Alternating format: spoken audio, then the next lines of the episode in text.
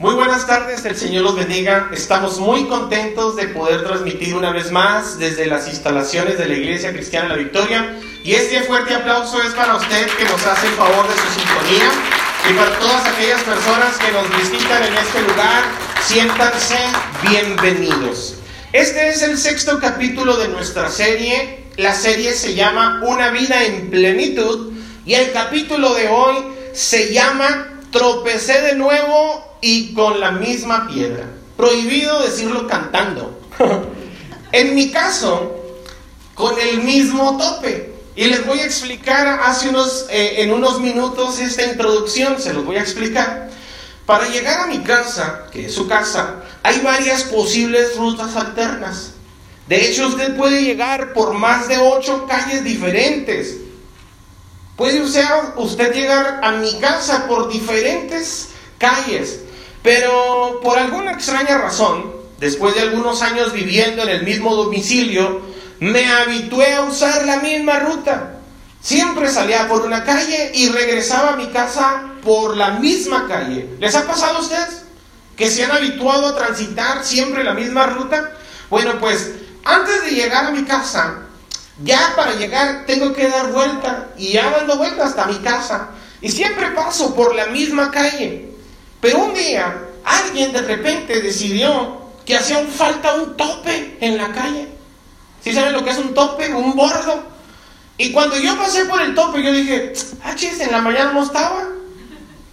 Y pasé por el tope y recuerdo que pensé, es la última vez que paso por esta calle. Tengo otras ocho calles por las cuales pasar.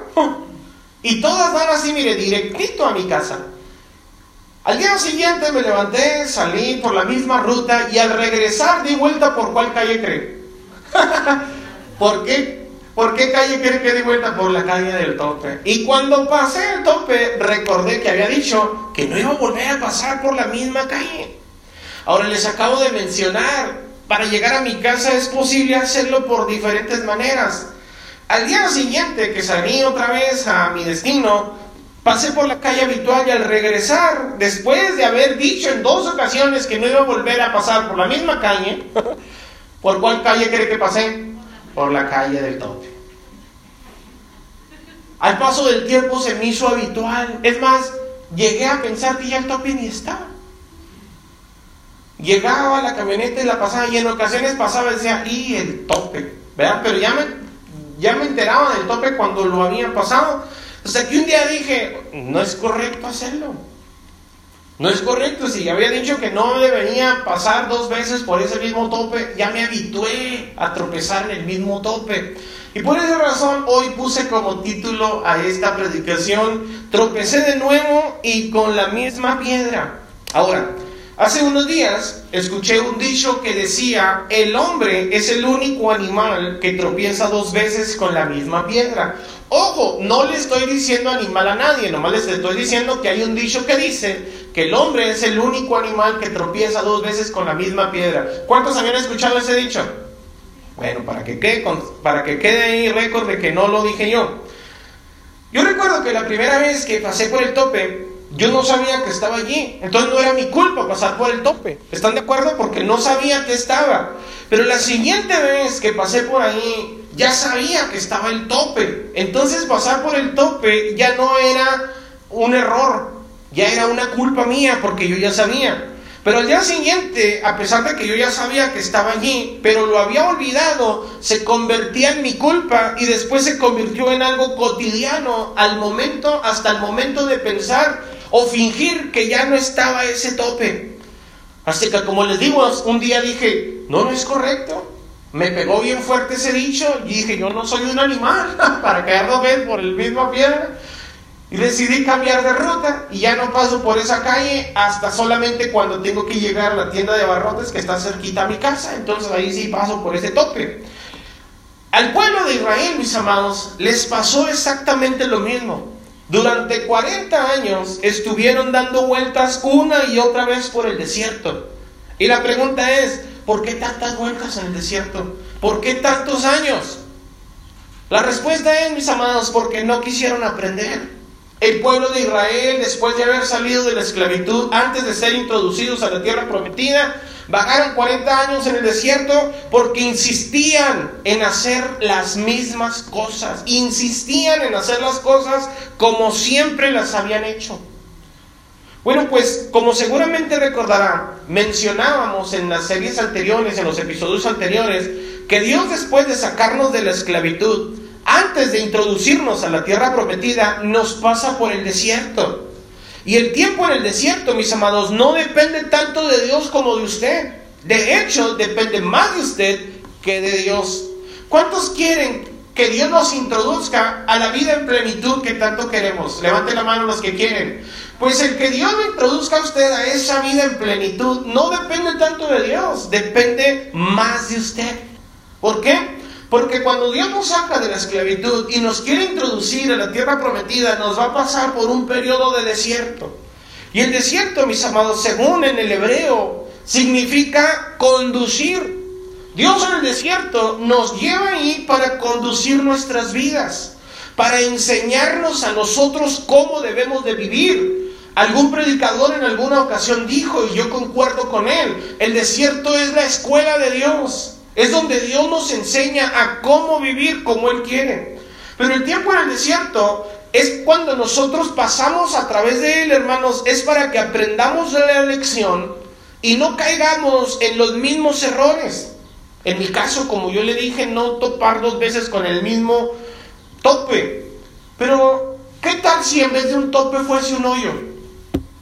¿Qué tal si en vez de un bordo fuese un hueco, una zanja? Estaría cayendo en la zanja una y otra y otra vez. Pues en algunas vidas, hermanos, hay huecos, hoyos, en las que estamos habituados a caer varias veces en el mismo hueco. Después de que hemos dicho, ya no lo voy a hacer. Después de que hemos dicho, ya no voy a repetir estos mismos errores. Después de que hemos dicho, voy a cambiar. Al paso de un tiempo, estamos otra vez metidos en el mismo hueco. ¿Cierto o no? ¿Por qué repetimos los mismos errores? Yo les había preguntado en la temporada anterior que si alguna ocasión habían tomado alguna mala decisión y todos respondieron que sí. Ahora la pregunta que les quiero hacer y quiero que se vayan con esta pregunta en sus corazones y mediten en ella todos los días es ¿por qué cometemos los mismos errores? ¿Por qué caemos en el mismo hueco? Tal vez, mis amados, nosotros estamos repitiendo la historia. A lo mejor nosotros hemos estado viviendo una vida que dijimos que no viviríamos. Algunos a lo mejor dijimos, yo no voy a educar a mis hijos como me educaron mis padres, yo no voy a cometer los mismos errores que nuestros padres. Y muchas veces, mis amados, nos damos cuenta de que estamos repitiendo la historia que habíamos jurado no repetir. También nos hemos relacionado, hermano, con las mismas personas a pesar de que hemos reconocido, esta persona es una mala influencia. ¿A cuántos les ha pasado que usted reconoce que hay amigos que lo conducen a lo malo? Que hay amigos que lo conducen a hacer cosas peligrosas. Hay amigos que lo conducen por caminos que no debemos de transitar. Y una vez pasamos por ahí y fue nuestro error. A lo mejor nosotros podemos decir, pero yo no lo sabía. Pero a pesar de que ya conocemos cómo son y seguimos relacionándonos con las mismas personas, hermanos, entonces no esperemos un resultado diferente. Le tengo noticias, vamos a caer de nuevo en el mismo agujero. Hay matrimonios, mis amados, que luchan por mantener su matrimonio a flote, pero se han dado cuenta que siempre pelean con su cónyuge por las mismas cosas. En ocasiones cuando me toca dar consejería, hermanos, a manera de, romper el hielo, les digo, ya seleccionen otro problema. Siempre es el mismo problema, que si cuando son los celos, son los celos. Que si cuando es el dinero, es el dinero. Que si cuando es la actitud del otro, es la actitud del otro. Pero siempre, repetidamente, constantemente, sistemáticamente, siempre el mismo problema. ¿Por qué siempre repetimos los mismos errores? Entonces, yo les quiero preguntar a ustedes, ¿por qué nos cuesta tanto trabajo evitar cometer los mismos errores? Bueno, pues yo tengo una idea. Y la primera idea, hermanos, es porque en principio no reconocemos que estamos en un error. Hay personas que dicen, no, yo he equivocado. No, es que usted no la conoce, pastor. No, hombre, si usted supiera cómo es él, cómo es ella. Cuando vamos consejería, le voy a decir más o menos la dinámica. Por lo regular siempre me gusta tener una plática a solas. Primero con el varón y luego con la dama. Para darme más o menos una idea. Pero ¿sabe qué coinciden ambos? La mujer me dice, es que él, pastor. Hombre, si usted supiera cómo es él. Y cuando yo platico con el varón, el pastor me dice, no, pastor, usted no la conoce. hombre, si usted supiera cómo es ella. El día de ayer les conté una anécdota a los matrimonios y se las quiero contar a ustedes porque viene al caso. Es la anécdota de un señor que va a consultar al doctor y le dice, oiga doctor, quiero que me ayude. ¿Sabe que mi esposa tiene un problema agudo de sordera pero no lo reconoce? ¿No quiere venir a consultarlo a usted? Entonces yo quisiera pedirle que usted me diera un tratamiento para ayudar a mi esposa. Y el doctor muy sabiamente le dijo, oiga señor, lo que usted me dice es complicado. Porque su esposa no quiere venir, ¿cómo le ayudamos? Es lo que le estoy diciendo, pastor, es que, doctor, es que es muy terca. Y el doctor dice, mire, vamos entonces primero a determinar, a diagnosticar qué tan grave es su sordera. Así que usted en la casa va a hacer una prueba. Cuando se encuentre a 15 metros de distancia de ella, le va a hacer una pregunta, la que usted quiera. Y si no le contesta, se acerca a otros 5 metros y le hace la misma pregunta.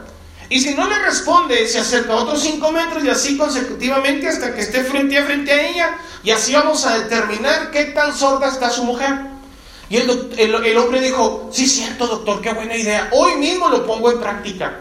Entonces el hombre llega a la casa, la mujer está en la cocina, cocinando, y el varón le dice, ah, aquí estoy más o menos a 15 metros de distancia, mi amor, ¿qué vamos a cenar? Y se acerca otros 5 metros, y cuando está a 10 metros de distancia le dice, mi amor, ¿qué vamos a cenar? Y se acerca otros 5 metros, y a 5 metros de distancia le dice, mi amor, ¿qué vamos a cenar? Cuando por fin ya está frente a frente a ella y le dice, mi amor, ¿qué vamos a cenar? Y la mujer le dice, ya te he dicho cuatro veces que vamos a cenar pollo. el sordo era el hombre. Pero por lo regular nosotros no aceptamos que estamos en un error, que tenemos cosas que cambiar. Y por lo regular siempre cuando no aceptamos nuestra culpa, terminamos por culpar a los demás. Les voy a poner un ejemplo práctico que a todos les ha sucedido en alguna ocasión en sus casas. ¿Cuántos se han golpeado en su casa con un cajón de la ropa? No sé, el buró, el peinador, la puerta del refrigerador, la puerta de la alacena. ¿Les ha pasado? Y luego, ¿qué es lo primero que dice usted? ¿Quién dejó este cajón abierto? ¿Verdad? ¿Por qué? Porque quiere culpar a alguien más. No reconoce que es su culpa, pero quiere endosársela a otro. Si se tropieza en la casa con los zapatos, con los juguetes, con algo, ¿quién dejó tirado estos zapatos? ¿Cierto? Yo sé que se ríen porque se les ha pasado. Cuando nosotros llegamos tarde a algún lado, vamos a decir a la iglesia, para quienes nos ven por internet, nosotros empezamos el servicio a las 12 con 15 minutos y cuando empezamos el servicio, las puertas de acceso se cierran y el que llegó, llegó. El que no, pues ahí nos ve por internet y se esfuerza por venir temprano el próximo día. Pero las personas que en ocasiones ya saben que no van a alcanzar a llegar por la falta de tiempo, muy eh, a menudo culpan, es que los niños, es que mi esposa, es que mi esposo nunca se vistan temprano. Siempre culpamos a los demás por otras cosas. Cuando nosotros tenemos algún problema en el hogar, no lo reconocemos y culpamos a los demás. Entonces, si queremos nosotros salir del error en el que estamos, debemos aprender a reconocer nuestras responsabilidades. ¿Cuántos recuerdan que el miércoles veíamos, Cristo vino a salvarte de tus pecados, no de tus responsabilidades? Cristo vino, te libertó, así como estabas en tu condición de pecado, Él vino y te amó te ayudó en la situación en la que estabas, metió su mano limpia al foso cenagoso donde nos encontrábamos, limpió nuestras vidas, nos afirmó sobre la roca y nos dijo, camina, no peques más. Pero nosotros, hermanos, cuando estamos ya limpios, cuando estamos en la roca, cuando ya estamos listos para caminar nuestra vida, nuestros pasos se encaminan otra vez hacia la esclavitud. ¿Por qué? Porque no aceptamos las responsabilidades. Y poníamos el ejemplo de si quiero estar una vida sin pecado, debo entonces seguir al que no peca, al que es una buena influencia para mí. Porque si usted sale de este lugar con Cristo en su corazón, lloró, recibió al Señor en esta tarde, pero saliendo de aquí va a, a consecuentar, a procurar las mismas compañías, a practicar los mismos hábitos, no va a pasar mucho tiempo para cuando quede esclavizado de nueva cuenta. Si nosotros reconocemos nuestra responsabilidad, nuestra vida sería diferente. Si nos golpeamos con un cajón del buró de nuestra casa, no es porque alguien lo dejó abierto, es porque debemos de reconocer, no pusimos atención, ¿cierto? Si nos tropezamos, hermano, con algo, hay que reconocer que no pusimos atención. Si llegamos tarde a algún lugar, hermanos, hay que reconocer, voy a hacer el hábito de, alistarme más temprano, no culpar a los demás de mis responsabilidades. ¿Estamos de acuerdo? Me ha tocado lamentablemente el caso de algunos matrimonios que se han desintegrado, se han peleado, se han separado. Y por lo regular, hermanos, siempre la persona que es víctima termina por culpar al agresor en este caso a quien faltó en el matrimonio, es que mi esposa, pastor, se dejó enamorar por un tipo allá en el trabajo. Y un día una persona, le voy a decir esto es totalmente veraz, un día en la consejería un hombre me dijo, pastor, yo le quiero hacer una pregunta. Si su esposa se relacionara sentimentalmente con otro hombre, ¿usted qué haría? Y yo le dije, lo primero que haría sería pedirle perdón a mi mujer. Y yo le diría, mi amor, discúlpame, perdóname, por provocar que busques fuera del hogar lo que en casa no tienes. Reconozco mi falta, reconozco mi error. Que si estás buscando en fuera de mi casa otras cosas, es porque no las tienes en el hogar. Pero en ocasiones nosotros, hermanos, no reconocemos nuestras faltas ni nuestros errores, sino que culpamos y agredimos, atacamos, nos comportamos de una manera eh, violenta. Y eso no mesura la situación, no nos va a ayudar de ninguna manera. Hay que aceptar nuestra responsabilidad, pero ser totalmente honestos. Porque si a pesar de que usted fue una persona que procura el bienestar, la armonía, la paz, el amor, que su esposa, su esposo no necesite nada fuera y a pesar de eso lo busca, ¿sabe qué? Entonces sí, hasta dígale Dios te bendiga, yo cierro ese capítulo en mi vida, no quieres algo bueno, échale ganas, pero voy a vivir mi vida sin sentirme culpable porque yo en el matrimonio puse todo. ¿Estamos? Porque hay personas que a pesar de que cuando usted pone todo, hay gente, mis amados, que se vuelven mañosos, mañosas. Se les hace vicio. Estoy de acuerdo que en ocasiones resbalan las personas y siempre argumenta el pastor, es que la carne es débil. No, pero lo tuyo ya no parece debilidad, parece un parque de atracciones. No, me parece que te gusta subirte al tobogán y resbalarte por ahí. ¿Cierto no? Entonces hay que aceptar nuestras responsabilidades. Entonces yo le quiero dar a usted, hermanos, unos consejos para no cometer los mismos errores. Y los primeros consejos que le quiero dar, hermano, es, primero que nada, ponga atención a las señales. Ponga atención a los señalamientos. Ponga atención, hermanos, a los avisos que se encuentran en la carretera. Cuidado, estamos poniendo un tope. ¿Cierto? Pero usted dice, no, que todo mi carro es este todo terreno. Ándele pues, pásele por ahí. Y para eso, hermanos, yo tengo dos ejemplos en la Biblia de dos personajes que quisiera compartirles el día de hoy. Uno de ellos es el apóstol Pedro y el otro es el rey David. Y ambos cometen los mismos errores, hermanos, aunque en épocas diferentes, en edades diferentes, en magnitudes diferentes, pero cometen el mismo error. Ambos, hermanos, en vez de relacionarse con Dios y estar en oración con Dios, decidieron, hermanos, relacionarse con personas que no deberían de hacerlo. El primer ejemplo es el de Pedro. En Mateo capítulo 26, en la palabra de Dios para todos, en el versículo 30, apúntelos por favor, dice, después cantaron una canción de alabanza y se fueron al monte de los olivos. Usted conoce bien lo que está pasando. El Señor está en la cena, lo que conocemos nosotros como la última cena. El Señor les da la noticia de que va a ser aprendido. Y los discípulos, dice la Biblia, que después de que cantaron, se fueron al monte de los olivos. Al monte de los olivos, mis amados, iba el Señor a la oración. En el versículo 31 dice, entonces Jesús les dijo, todos ustedes perderán la fe en mí debido a lo que me sucederá esta noche, porque dice en las escrituras, mataré al pastor y las ovejas del rebaño serán dispersadas. Pero después que yo resucite, iré delante de ustedes a Galilea. Pedro respondió, aunque todos pierdan la fe en ti, yo nunca lo haré. Jesús le dijo, te digo la verdad, esta misma noche, antes de que el gallo cante, me negarás tres veces. Pedro le dijo, aún así, aún si tengo que morir contigo, aún si tengo que morir contigo, no te dejaré. Todos los otros seguidores dijeron lo mismo. Después Jesús fue con ellos a un lugar llamado Getsemaní y les dijo, siéntense aquí mientras voy allí a orar. Luego tomó a Pedro y a los dos hijos de Zebedeo con él y comenzó a sentirse triste y angustiado. Después les dijo, mi tristeza es tan grande que siento morir. Quédense aquí y manténganse despiertos conmigo. Caminó un poco, se postró rostro en tierra y lloró así, Padre mío, si es posible no me dejes tomar esta copa. Sin embargo, no hagas lo que yo quiero, sino lo que tú quieres. Después, de después regresó a sus seguidores, los encontró durmiendo y le dijo a Pedro, ¿no pudieron estar despiertos conmigo por una hora?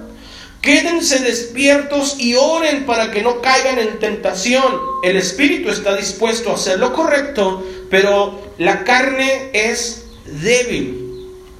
Cuando Jesús confronta a los discípulos con su realidad, lo hace de una manera privada. Se lo dijo a Pedro y le dice, Pedro, voy a ser entregado. Y Pedro lo primero que dijo es, no, no, no, yo no te voy a dejar nunca. Y Jesús le dijo a Pedro, usted conoce la historia, antes de que el gallo cante tres veces me, va, me habrás negado.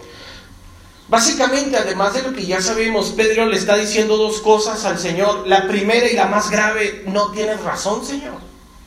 En esta ocasión te equivocas, yo no soy como los demás. Si Dios le está dando una advertencia a Pedro, ¿usted cree que Jesús tenía la razón? ¿Usted cree que Jesús nos conoce mejor de lo que nosotros mismos nos conocemos? Y cuando Jesús nos habla en ocasiones, nosotros salimos de aquí diciendo, ay, ese mensaje está bien bonito, pero lástima que no vinieron los otros hermanos, será para ellos. Cuando Dios le dijo a Pedro, hermanos, lo primero que hizo Pedro es, serán los demás, Señor, conmigo te equivocas, ¿cierto? Está diciéndole al Señor, Señor, estás equivocado, eso es grave. Y lo segundo, hermanos, que sucede es que Pedro no va a la oración.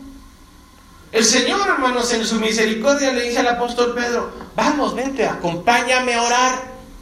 ¿Qué hizo Pedro? ¿Oró junto con Jesús? Se quedó dormido. Nosotros, mis amados, yo quisiera que tuviésemos en nuestras vidas un lugar de oración. ¿Cuántos tienen un lugar de oración? Además de esta casa, además de este templo, un lugar en el que usted pelea sus batallas, un lugar, hermanos, en los que usted cuando siente debilidad busca ese rincón de oración y se mete con Dios. Porque Pedro no lo hizo.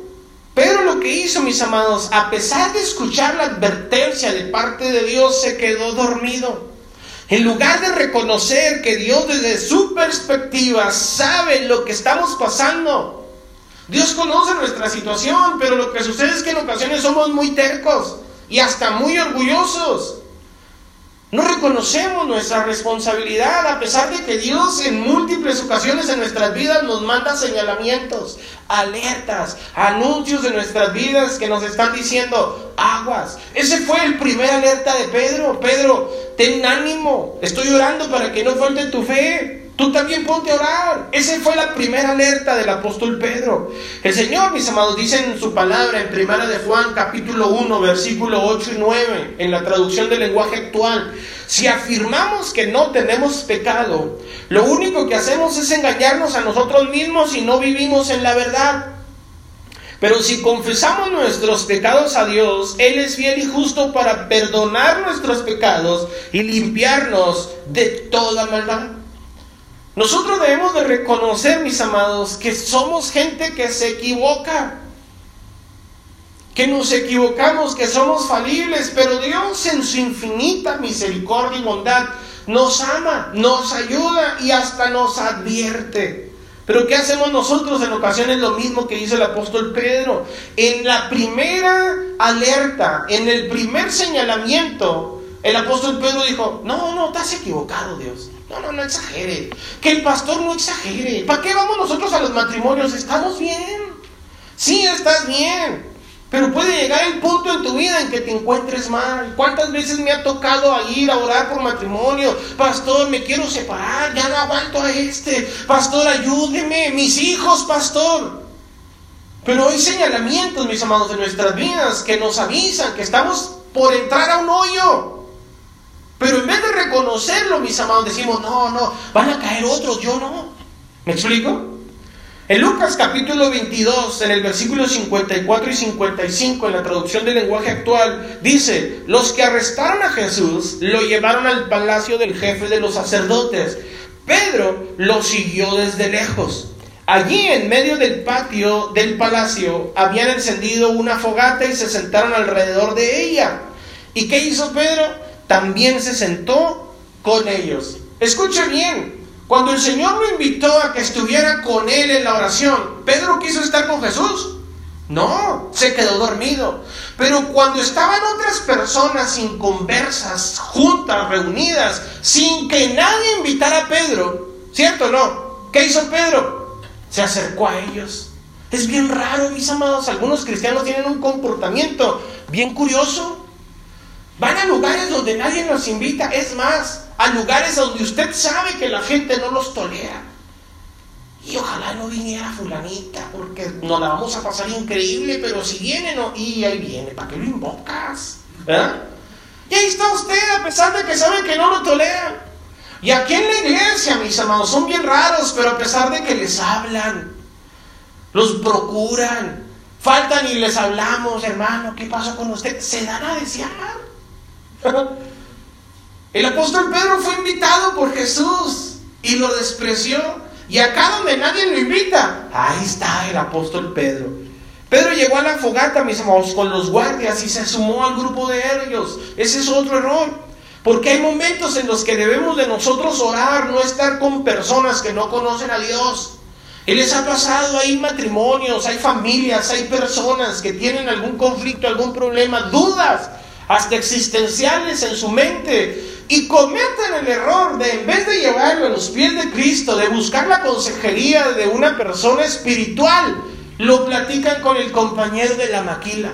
El que se ha separado como 15 veces. Oye, ¿qué crees? Tengo problemas con mi esposo. Mmm, así empezó el Nicanor. Ay, si yo te contara. ¿Cierto o no? En vez de ir a la oración, se empiezan a relacionar con personas, mis amados, que no tienen nada en lo espiritual. Pero yo llegué a comprender que hay ciertas personas que por esa razón no buscan la consejería correcta. ¿Sabe por qué? Porque no buscan un consejo de ayuda, buscan un cómplice. Porque ya les anda rondando cierta idea en su mente y saben que si van y lo comentan con Dios, Dios les va a decir, estás loco, te haces. Van con otra persona similares a ustedes y el otro va a decir, sí, ya le gana, yo te apoyo. Porque buscan un cómplice, no un consejo, no una ayuda. Cuando Pedro estaba negando a Jesús, usted recordará, en la fogata identifican a Pedro. Y le dijeron, oye, no, tú no eres de nuestro grupo. Es más, yo me recuerdo que te vi con el Galileo, te vi con Jesús. Y Pedro empezó a hablar como ellos, dice la Biblia que lo maldijo. Habló groserías. Empezó a decir, no, yo no lo conozco. Y cuando Cristo cuando Pedro estaba negando a Cristo, Cristo lo volteó a ver. Y en ese momento, mis amados, en la historia de Pedro, los ojos de Jesús y los ojos de Pedro se cruzaron. Yo estoy seguro que Pedro jamás en su vida va a olvidar esa mirada. Jamás en su vida Pedro va a olvidar la mirada de Jesús. En el momento más álgido de su vida, en el momento de mayor aflicción, el Señor Jesucristo lo estaba viendo con ojos de misericordia. Nosotros, mis amados, debemos de entender ciertos detalles en nuestras vidas. No importa qué tan lejos te vayas. No importa qué tanto te abandones al pecado. No importa qué tanto tú digas, ya no quiero nada con Cristo, ya me cansé. Voy a hacer el pecado, me voy a entregar a los vicios, me voy a entregar a la maldad, Dios te va a seguir viendo con ojos de amor y misericordia. Y te digo una cosa, esos ojos tampoco los vas a olvidar porque aunque quieras pecar y pecas, no pecas a gusto. Pecas, mi hermano, pero dentro de ti te sientes miserable. Pecas aunque te embruteces en ocasiones, hermano. Pecas y te sientes mal. Y eso me da gusto. Que ya en una cerveza te puedas tomar tranquilo. Porque son los ojos de Jesús en tu vida. Pero Cristo te mira, mis amados, no para que te sientas incómodo, sino para que recapacites y digas, ¿qué estoy haciendo aquí? Este no es mi lugar. Yo no pertenezco a este mundo. ¿Por qué me esfuerzo por pertenecer a un mundo en el que no encajo? ¿Por qué me esfuerzo en pertenecer a un mundo en el que no encajo, en el que no estoy? Dice la Biblia en Juan capítulo 21, versículo 9. Cuando llegaron, entraron, encontraron el desayuno preparado para ellos, pescado a la brasa y pan. Déjeme le digo una cosa, esta es la primera vez que Pedro va a ver a Jesús resucitado. Jesús ya se había aparecido en varias ocasiones a los discípulos, pero esto se va a encontrar Pedro por primera vez con Jesús después de su resurrección. La última vez que vio a Jesús, lo vio cuando Pedro estaba a la hoguera, en una fogata, con gente pecadora. La primera vez que va a ver Pedro a Jesús después de la resurrección, lo va a ver alrededor de una fogata. Qué increíble eran los actos que el Señor en ocasiones hace. Qué increíble los actos que en ocasiones el Señor hace en nuestras vidas. Y lo hace, mis amados, porque para mí es una especie de viene a resolver un asunto que no hemos resuelto. Hay asuntos en tu vida que no están resueltos. Pecados que están ocultos. Pecados que dices, ojalá y nadie lo sepa. Sabes que tengo una noticia. Dios no quiere, mis amados, que tú encubras tu pecado. No quiere que tú guardes tu pecado. Dios quiere que tú confieses tu pecado y te apartes. Porque hay algunos asuntos en nuestras vidas, mis amados, que están sin resolver. Pedro estaba en el, mar junto con los demás discípulos. Jesús había muerto, había resucitado. Pedro ya se había enterado que Jesús había resucitado. Pero Pedro le dijo a sus amigos, voy a pescar. ¿Cuántos van conmigo? Y se fueron con Pedro. Cuando Pedro estaba en la pesca ya tratando de olvidarse del ministerio, tratando de alejarse lo más posible de lo que el Señor le había enseñado, regresó a su vida antigua. Pedro era pescador. Y a pesar de que escuchó que Jesús resucitó, quiso volver a su vida antigua. ¿Por qué? Porque todavía sentía un asunto no resuelto en su interior. Pero Jesús, que es especialista en buscarnos en nuestros asuntos no resueltos, fue hasta la orilla y a lo lejos les dijo, ¿han pescado algo? Nada. Échenlo a la derecha a la red. Y echaron la red a la derecha. Y dice la Biblia que se empezó a llenar de peces. Lo invito en su casa, puede leer todo el capítulo 21. Cuando regresaron a la orilla, estaba Jesús con ellos, mis amados, en una fogata, asando unos peces. Y es ahí donde Pedro y Jesús tienen esa plática tan interesante. ¿Recuerda, Pedro, me amas? Pedro, ¿me amas? En tres ocasiones le pregunta lo mismo. Bueno, pues yo quiero decirle a usted, mis amados, que hay algunos asuntos en su vida que probablemente aún no han sanado y necesitan sanidad. Hay amarguras en algunos corazones, amarguras en algunas vidas. Hay personas que todavía hay ciertas canciones, ciertos olores, ciertos lugares que le recuerdan ciertas cosas de su vida pasada. De repente, gracias a Dios que el día de ayer que fuimos, nos la pasamos muy a gusto, pero hay lugares en los que usted va y empieza la música y le dan unas ganas de echar una rumba, pero buena, porque todavía hay asuntos no resueltos, está en lugares, mi hermano, feliz, tranquilo. De repente entra una persona y dice, ay, ya me arregó el día este. Esas cosas, hermanos, Dios en ocasiones nos las pone a nosotros para que arreglemos esas situaciones. Nosotros no podemos seguir adelante sin sanar esa herida. Aunque hay una persona que te hirió, que te dañó, que te maltrató, aunque hay una persona incluso que hizo violencia contra ti, Dios te ayudó a salir de esa situación, pusiste tierra de por medio, lo perdonaste, pero si esa persona no te roba la paz, el día de mañana te tengo una noticia. Ha sanado completamente tu corazón y puedes seguir adelante. Perdonar, mis amados, es un asunto que requiere todos nuestros sentidos. Estamos de acuerdo, hay gente que nos ha lastimado, nos ha ofendido, nos ha maltratado, ha hecho cosas difíciles en nuestras vidas y decimos, ¿sabes qué? Ya te perdoné. Dame un tiempo para sanar. Es correcto. Para eso Dios nos lleva al desierto. Para el tiempo, hermanos, en el que nosotros necesitamos aprender a sanar nuestras heridas. Pero esa herida tiene que cerrar. ¿Están de acuerdo conmigo? Tiene que cerrar. Ya no debe molestar. Ya no debe ofender. ¿Cuánto tiempo va a durar la herida en tu vida? Eso depende de la ofensa. Eso depende de la profundidad. Pero esa herida va a sanar. Y Dios para eso te está dando tiempo. Nos da tiempo el Señor para sanar esa herida. En Proverbios capítulo 28, versículo 13, en la traducción del lenguaje actual dice, quien esconde su pecado jamás puede prosperar.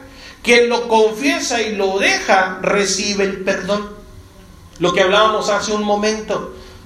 En Juan capítulo 21, versículo 17, en la traducción del lenguaje actual, dice, le preguntó por tercera vez, Simón, hijo de Juan, ¿me quieres? A Pedro le dolió que Jesús le dijera la tercera vez, ¿me quieres? Le contestó, Señor, tú sabes todo. tú sabes que yo te quiero. Jesús dijo, entonces alimenta mis ovejas.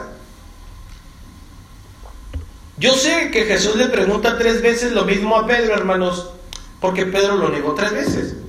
Pero también pienso que cuando Pedro vio a Jesús por la actitud que menciona el capítulo 21, se desnudó, se aventó al agua, llegó después que los demás discípulos a donde Jesús estaba y empezaron a comer muy tranquilo y Pedro a lo mejor empezó a notar que Jesús no estaba molesto con él, pero Pedro sentía vergüenza con él.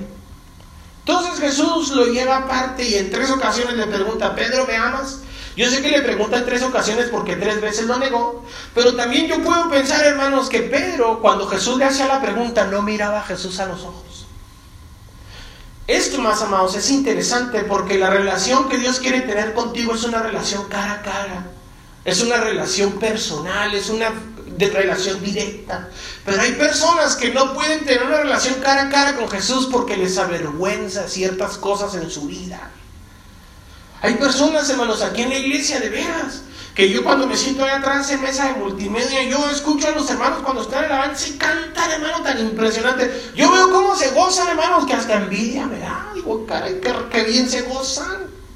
Porque tienen una relación con Dios, hermanos, tan impresionante. Pero hay otras personas, mis amados, que están alabando a Dios, como les decía el miércoles cuando terminamos la grabación, como si fueran en el camión de Riveras.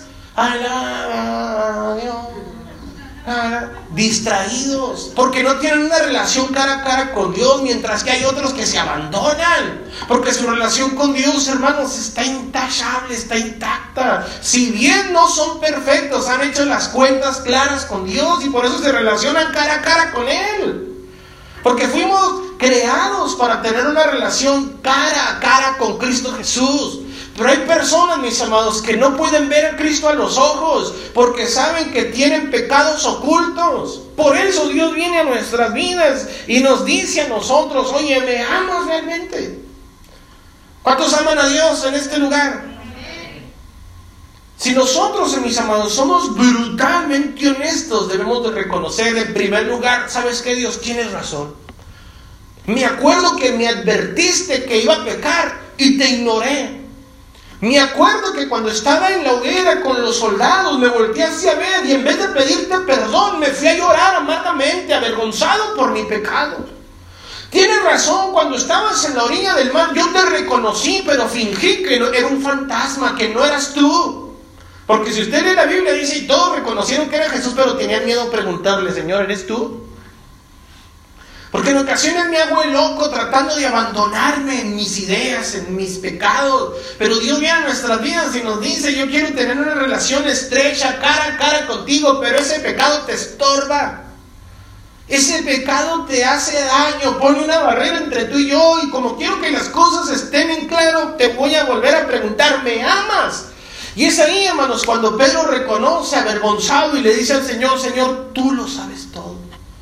Perdóname. Al principio fingí que estabas equivocado, pero todo lo sabes, perdóname. Entonces, mis amados, nosotros debemos de comprender que hay ciertas señales en nuestras vidas que nos advierten que estamos por entrar a un hoyo en nuestras vidas. Véalas, ponga atención. La primer señal de Pedro fue, Pedro, me vas a negar. La segunda señal fue cuando Pedro y Jesús estaban viéndose cara a cara. Pedro estaba en el otro lado, en vez de estar de este lado. La tercera señal fue, hermanos, cuando Jesús le hizo un pescado de desayunar a Pedro y le dice, Pedro, Vamos a poner las cuentas ya en paz, Cuentas claras, tienes un ministerio, yo te quiero decir que quiero ayudar, pero te necesito libre, te necesito sano. ¿Cuántos quieren entrar a la vida en plenitud que Dios les quiere dar? Para eso es el tiempo en el desierto, mis amados, para sanar nuestras heridas, para aprender a hacer las cosas correctamente, para no cometer los mismos errores. La segunda persona en nuestras vidas, hermanos, en la historia es el rey David. David era un hombre conforme al corazón de Jehová, todos lo sabemos. Pero un día David le dio por imitar, hermano, la conducta de los demás reyes a su alrededor. ¿Qué conducta imitó David? Bueno, pues le gustaban mucho las mujeres. Componía unos cantos impresionantes, era un trovador, un hombre de guerra, mataba osos, leones, gigantes, pero quiso imitar las conductas de los otros reyes en la tierra.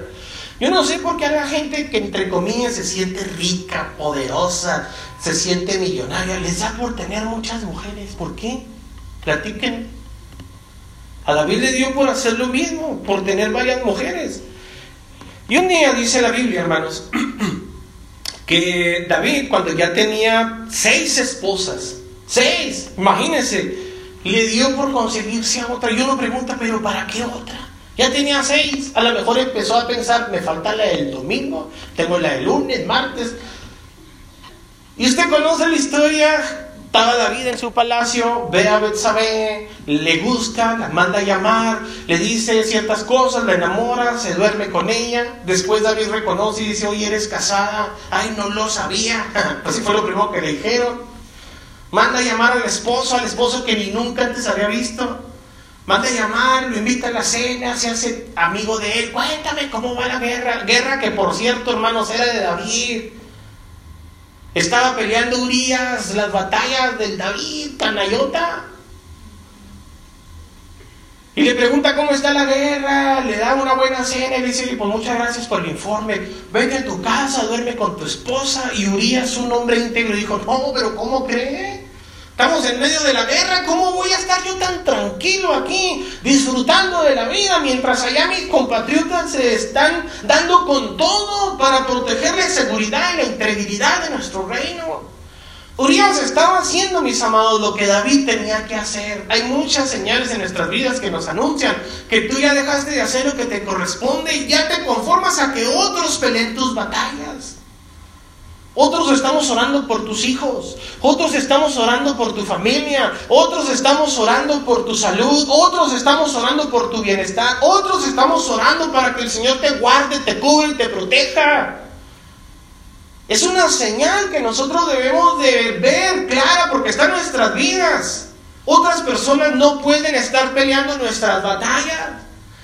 Y como Urias le respondió, como David no se imaginó que lo iba a responder, al día siguiente lo invitó a cenar otra vez y dijo, ahora lo voy a emborrachar, a ver si ya borracho le dan ganas. Y dice la Biblia que nada. David se molestó tanto que escribió una carta y le dijo, ¿sabes qué? Llévale esta carta al general. Y la carta básicamente, hermanos, era la sentencia de muerte de Urias, enviada por el mismo Urias. Urias llevaba la misma sentencia de muerte de él, pero él como era una persona íntegra, hermano.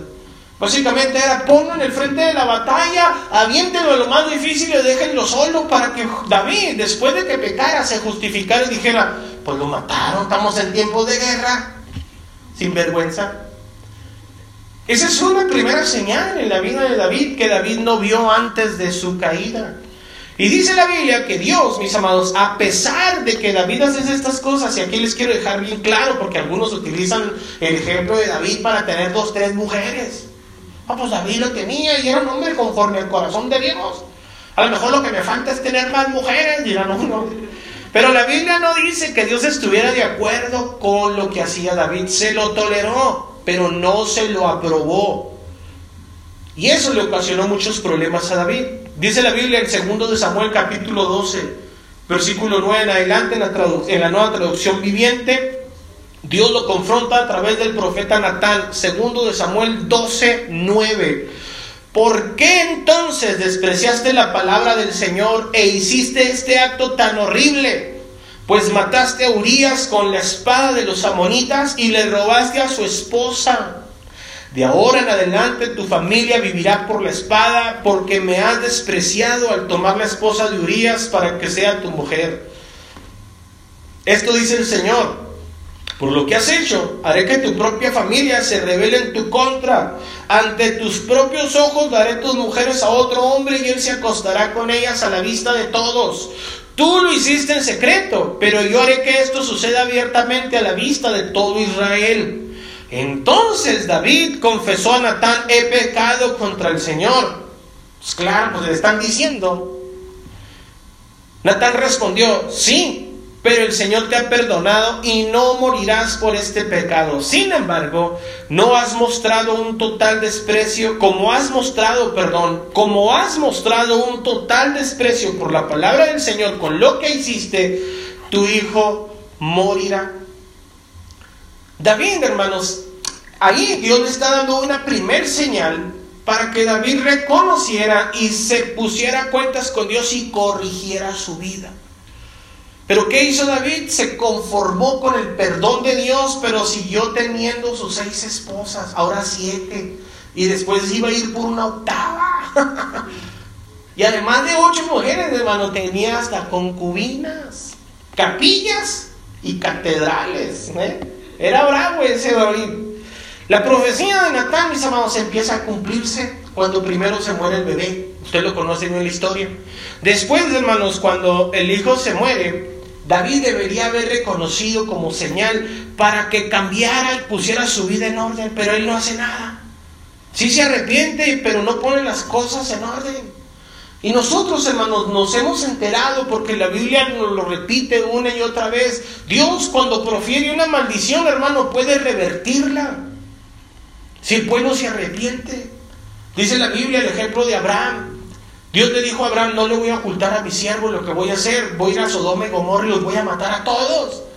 Y Abraham le dijo, oye Señor, puedo intervenir. Si hubiera 50 justos, los, los perdonarás. Y Dios dijo, si hubiera 50, cambio de parecer. Dios puede cambiar de parecer a las maldiciones que tiene sobre nuestra vida si nosotros nos arrepentimos. El otro ejemplo es el de Nínive. Dios mandó a Jonás y le dijo, dile a Nínive que la voy a destruir en 40 días. ¿Qué hicieron los ninivitas? Se arrepintieron. Buscaron ayuno, proclamaron ayuno y oración. Dios los escuchó desde el cielo y se arrepintió, cambió de parecer. Hay algunas personas que dicen como David, pues Dios es Dios. Que haga lo que Él quiera. ¿Cierto no? Ah, mientras a mí no me afecte. No importa que a mis hijos les vaya mal, no importa que a mis hermanos les vaya mal, no importa que en mi familia les vaya mal, mientras yo esté bien con Dios. Esa es una actitud tan irresponsable. Dice la Biblia, hermanos, que un hijo de David viola a una de sus hijas. En segundo de Samuel capítulo 13 versículo 21, cuando el rey David se enteró de lo que había sucedido, se enojó mucho yo le quiero preguntar, ¿cómo se pondría usted si un hijo suyo viola a una hija suya? Se enojó mucho, es lo menos, ¿no? Pero ¿qué hizo David con su enojo? Nada. Eso nos indica a nosotros, mis amados. Escuche bien, por favor, un padre enojado no sirve para nada. Dios te quiere como padre no para que te enojes. Ay, es que mis hijos, es que no quieren. Es que, ¿qué más hago? Dios no quiere que te enojes. Dios quiere de ti que ejerzas tu autoridad. Y que con sabiduría lo disciplines. Disciplines a tus hijos. ¿Qué debió haber hecho David? Allí David, hermanos, en esa señal tuvo que haber hecho reunir a sus mujeres. Y a cada mujer con sus hijos y decir, yo sé lo que acaba de pasar, este horrendo acto, esta situación tan vergonzosa, este hijo tan degenerado que tengo, comprendo que es así porque yo abrí la puerta. Abrí la puerta, dice, al tener más mujeres de las que Dios me permite, Dios me permite nada más tener una. Yo sé que soy responsable de lo que está pasando en esta situación y vamos a corregirlo. A este lo voy a disciplinar, pero yo voy a poner en orden mi vida. ¿Lo hizo David? No lo hizo. ¿Qué hizo? Se enojó. Algunas personas, hermanos, deben de reconocer que cuando Dios nos está llamando la atención es para que pongamos en orden nuestra situación. Voy a orar ahora sí, ya voy a asistir a todas las reuniones, no importa lo que pase, yo no me voy a perder mi cita que tengo con Dios, lo voy a hacer por mí, por mis hijos y voy a poner en orden lo que sucede en mi casa. Pero algunos papás nomás se enojan. Y luego después de enojarse, hermanos, le deja de hablar a Absalón. Porque Absalón sí se enojó. Mucho. ¿Y quiso ir a matar a Amnón? Después lo hizo. ¿Y qué hizo David? Le dejó de hablar. Por la falta de disciplina de su padre, propició, hermanos, la rabia en su hijo. Yo le quiero decir a usted, ¿cuánto más va a esperar para intervenir en las vidas de sus hijos? Yo se los he dicho hasta el cansancio. Yo no entiendo qué autoridad tienen sus hijos cuando viven en su propia casa. Usted los alimenta, están bajo su techo, usted les da el cobijo, el respaldo, usted los alimenta. ¿Cuánto más va a esperar? ¿Qué autoridad tienen ellos? Absalón se creía muy príncipe, pero era príncipe por el rey David. Amnón se creía muy príncipe, pero era muy príncipe por el rey David. ¿Y qué hizo, y qué hizo David? Los dejó que vivieran como querían. No importa qué tanto te enojes por la situación que está pasando en la vida de tus hijos. No importa que si se extravían. No importa que si están decidiendo alejarse de los caminos de Dios. No importa, enójate. Es más, yo me enojo contigo. ¿Cómo ves? Te ayudo. Pero Dios no te quiere enojado. Dios quiere que ejerzas tu autoridad. Usa tu autoridad con disciplina. Dice la Biblia que su hijo se revela. Provocó, hermanos, la ausencia, el quedarse callado. Aquí quiero decir una cosa, algunas personas su mejor arma es dejarse de hablar. Su mejor arma cuando se pelean es aplicarse la ley del hielo. Ya no le voy a hablar para que sufra. No le voy a hablar para que se dé cuenta que estoy molesto con él, molesta con él. Lo único que propide, hermanos, que el silencio alimenta el odio, el coraje, Absalón se molestó y por sus propias manos fue y mató a Amnón. Y además de eso se rebeló contra David. Y escuche lo que hizo. Segunda de Samuel capítulo 16, versículo 22. Traducción del lenguaje actual. En aquel tiempo, tanto David como Absalón tomaban los consejos de Aitofel como si vinieran de Dios mismos. Qué raro. David no escuchaba los consejos de Natán. Porque Natán no le va a decir lo que quiere escuchar. Hay personas, hermanos, que esa situación ponen aquí en esta congregación y en cualquier otra. De repente hay algo que no les gusta y se cambian de iglesia. Ay, es que acá sí me dicen lo que yo. Acá sí me habla el Señor. Ah, pues quién sabe cuál Señor te esté hablando. Dice, pero eso, por eso, perdón, Absalón ordenó enseguida que pusieran en la azotea una tienda de campaña y allí a la vista de todos tuvo relaciones sexuales con las mujeres de su padre. Se están cumpliendo las profecías que Dios le dijo por medio de Natán, ¿sí o no? Una tras otra. Dios, hermanos, nos habla a nosotros. Y todo lo que Dios dice que va a pasar se va a cumplir. ¿Cuántos lo creen? Dios todo lo que dice que va a pasar se va a cumplir. Pero algunas personas pensamos que no se va a cumplir lo que Dios dice para nuestras vidas. Entonces ahí es cuando David por fin reconoce, levanta las orejas el cabezón y se da cuenta que detrás de esto está Dios. Segunda de Samuel capítulo 15, versículo 23 al 30 en la traducción del lenguaje actual, dice, cruzó entonces con toda su gente el arroyo de Cedrón y comenzaron a subir por el monte de los olivos. Todos, todos iban llorando y con la, con la cabeza cubierta y descalzos.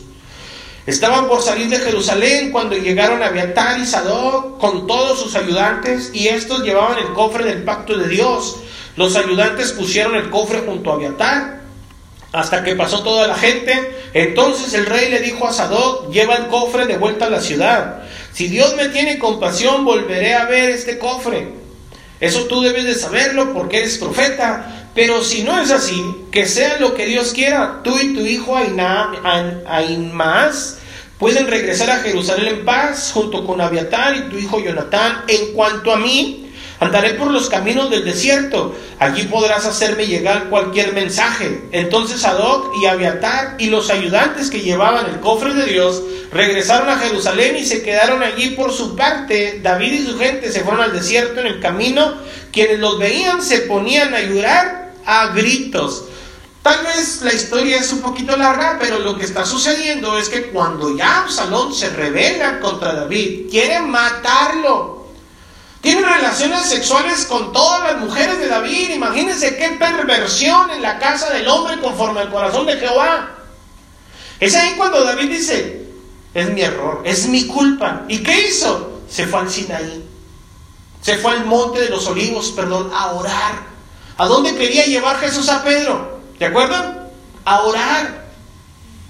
Cuando nosotros tenemos problemas, hermano, y empiezan a pasar situaciones en nuestra vida, a la menor señal que nosotros veamos, a orar, a interceder, a clamar, a pedirle a Dios, Dios, a lo mejor está pasando por mi culpa.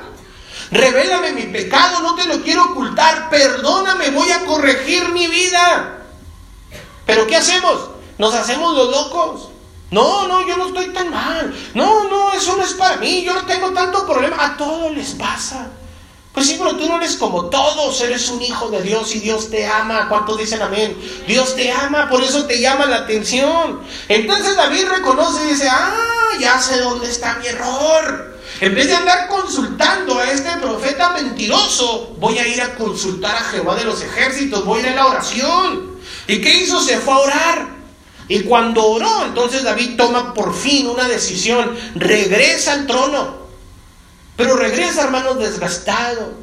Regresa infeliz. Ya no regresa, hermanos, con el mismo unción que tenía anteriormente. Y esto pudo haberlo evitado David si decide poner su vida en orden desde que Dios le llama la atención por primera vez. Fíjese lo que dice la Biblia en 2 de Samuel capítulo 20 versículo 3, nueva traducción viviente, último versículo que leemos. Segundo de Samuel capítulo 20 versículo 3. Cuando David llegó a su palacio en Jerusalén, tomó a las diez concubinas que había dejado para que cuidaran el palacio y las puso en reclusión. Les proveyó para sus necesidades, pero no volvió a acostarse con ninguna. De modo que cada una de ellas vivió como una viuda hasta que murió. ¿Qué hizo David? Mandó llamar a todas sus mujeres y les dijo, de aquí en adelante les voy a dar, las voy a mantener Voy a cubrir mi responsabilidad, pero necesito corregir mi error. Estar con ustedes es una falta. Deshonra a Dios tener más de dos mujeres. Por esa razón Dios le llamó la atención a David y David lo entendió y dijo, ay, a raíz de todos mis errores, mis mujeres. ¿Cierto o no? Y David puso atención y entonces corrigió la situación. Gracias a Dios que la corrigió y quedó para enseñanza de nosotros, pero si me lo pregunta, corrigió el rumbo demasiado tarde, sin tres hijos después. ¿Qué estás esperando? ¿Cuántos hijos quieres perder para corregirte? ¿Qué más quieres perder en tu hogar, en tu casa? ¿Tu matrimonio? ¿Tu salud? ¿Tu, tu, salud emocional? ¿Qué es lo que quieres perder para empezar a corregir tu vida? Piense por favor, ¿cuántos huecos, cuántos hoyos, cuántos topes más vamos a seguir pasando para reconocer que Dios quiere aclarar algo en nuestras vidas? ¿Cuántos? Dios quiere aclarar las cuentas contigo, por eso caemos muchas veces en el mismo error, por eso nos deslizamos en el mismo hueco. ¿Sabes por qué? Porque es la herramienta que Dios usa para decirte, hey cabezón, no es por ahí. ¿Dónde vas? No es por ahí. Es que yo, que ándale pues, al rato me hablas y te mando una soga para ayudarte a salir del hoyo. Pero ¿para qué caminas por los hoyos cuando te quiero llevar por pastos delicados? El Señor es mi pastor, nada me faltará, me hace caminar por pastos delicados. Yo no sé por qué te gusta la terracería, los topes, los hoyos. Yo no sé por qué te gusta andar como si anduvieras en un razor en el ponte las piedras.